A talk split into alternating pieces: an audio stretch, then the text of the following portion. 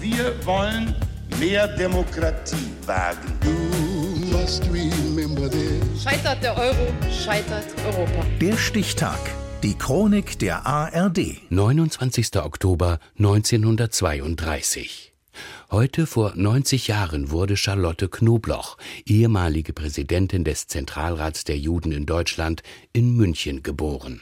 Kerstin Burlage. Was Hass, Verfolgung und Verlust bedeuten, das muss Charlotte, die zu dieser Zeit noch Nauland mit Nachnamen heißt, schon extrem früh lernen. Sie ist erst fünf Jahre alt und erlebt Ausgrenzung. Kinder, Freunde, mit denen man täglich gespielt hat, haben mich so komisch angeguckt. Und dann kam die Hausmeisterin auf mich zu und hat mir gesagt, ich soll nach Hause gehen. Die Kinder hier sollen nicht mit einem Judenkind spielen. Nach den Gewaltexzessen der Reichspogromnacht am 9. November 1938 flieht die Familie aus ihrer Münchner Wohnung zu Freunden ins Umland. Ein Versuch in die USA auszuwandern misslingt.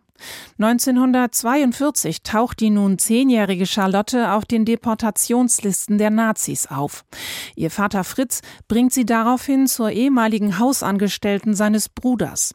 Die streng katholische Crescentia Hummel nimmt Charlotte bei sich auf in einem kleinen fränkischen Dorf. Der Dorfklatsch hat mir die Möglichkeit gegeben, die Zeit bis zur Befreiung dort zu verbringen, dadurch. Ich habe so in das Schema gepasst. Sie ging weg, sie kam. Also wer bin ich? Ich bin ihr außereheliches Kind. Als solches wird sie zwar verschmäht, aber nicht als jüdisches Mädchen erkannt und bleibt bis zum Ende des Krieges. Ihr Vater, der inzwischen Jahre der Zwangsarbeit nur knapp überlebt hat, nimmt sie danach wieder mit nach München.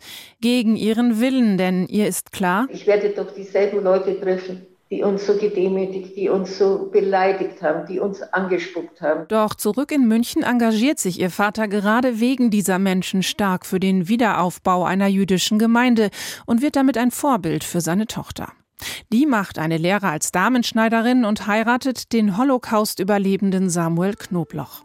Sie bringt drei Kinder zur Welt, um die sie sich intensiv kümmert. Daneben setzt sie sich für mehrere jüdische Organisationen ein, in Deutschland und bald auch international.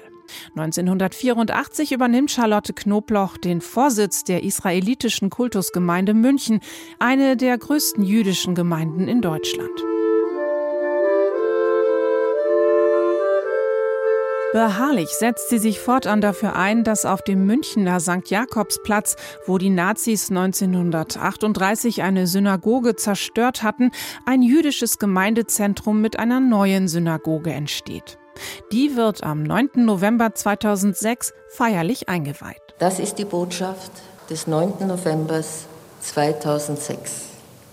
Wir Juden sind wieder ein Teil des Landes. Im selben Monat wird Charlotte Knobloch zur Präsidentin des Zentralrats der Juden in Deutschland gewählt.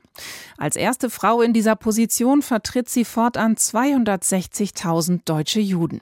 Sie macht sich für jüdische Einwanderer aus Osteuropa stark und erinnert als Zeitzeugin immer wieder an die Shoah, den nationalsozialistischen Völkermord.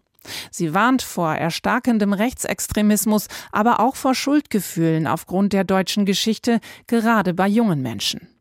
2010 legt sie ihr Amt nieder, aber sie bleibt der Öffentlichkeit erhalten als beherzte Streiterin gegen Antisemitismus, auch entgegen massiven Anfeindungen vom rechten Rand. Das, was ich erlebt habe, auch in Kindeszeiten, da ist Angst in der heutigen Situation nicht auf meinem Tableau. Heute wird Charlotte Knobloch 90 Jahre alt.